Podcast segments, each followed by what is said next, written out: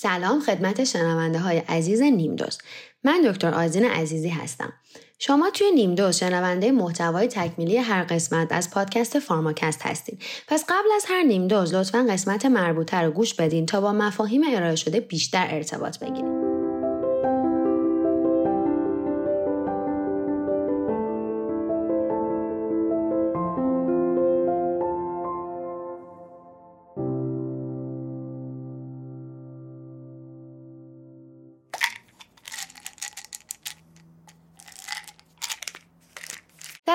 قسمت فصل دوم دکتر صبحانیان از نظام آموزشی داروسازی در انگلیس صحبت کردند اینجا قصد داریم بریم در دنیای تفاوت‌های نظام آموزشی داروسازی ایران و انگلیس چرخی بزنیم و ببینیم توی قلب آکسفورد و کمبریج چی میگذره.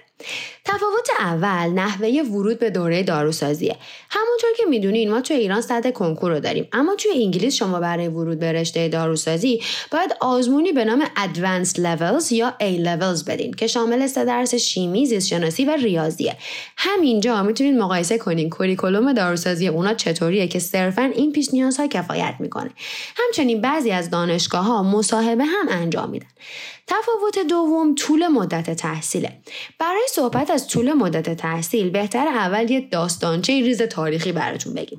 قبل از تصویب انجمن سلطنتی داروسازی بریتانیا داروسازی در انگلیس یه دوره سه ساله لیسانس یا بچلر بود که یک سال کار تحت نظر استاد هم بهش اضافه می‌شد.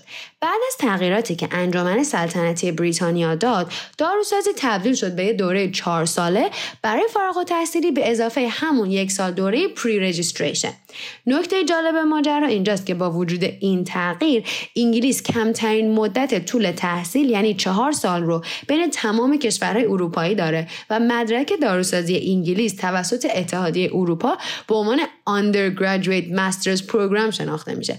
واضحه که بقیه کشورهای اروپایی معمولا طول مدت تحصیل داروسازی 5 تا 6 ساله دارن. تفاوت سوم دوره کارآموزی ما یا همون یک سال پری رجیستریشن اوناست. گفتیم که در کنار طول مدت تحصیل اونا یک سال دوره پری رجیستریشن دارن. اما طبق قانون اجباری وجود نداره که این یک سال حتما بعد از اون چهار سال باشه و یهو ممکنه شما یه داروسازی رو پیدا کنید که ده سال اون یک سال رو هم نگذرونده. حالا اینو مقایسه کنید با ایران که دوره کارآموزی ما باید قبل از فارغ‌التحصیلی هم تموم شده باشه. تو خود حدیث مفصل بخوان. تفاوت چهارم نوع curriculum ه. توی curriculum ایران تنوع دروس خیلی بیشتره و دروسی مثل فارماکوگنوزی و طب سنتی هم به چشم می‌خوره. اما curriculum انگلیس عمدتا science oriented ه و به قولی شامل علوم پایه‌تر ضروریتر و evidence based تر هستش. نکته جالب دیگه اینه که توی curriculum داروسازی بریتانیا یه گزینه اختیاری به نام sandwich option وجود داره که به نظر ما می‌تونه مدال جذاب ترین بخش سیستم آموزش انگلیس رو از آن خودش کنه. طبق این سیستم دانشجو بعد از سه سال تحصیل می‌تونن یه وقفه سه تا 6 ماه داشته باشن و توی این مدت در یه جایی مرتبط با داروسازی همراه با حقوق مشغول به کار بشن و بعد از این وقفه دوباره برگردن سر درس و تحصیل. هدف اینه که هم دانشجو انرژی و انگیزه ادامه دادن داشته باشن همین که دیدشون نسبت به آینده کاری رشتهشون واضح تر بشه.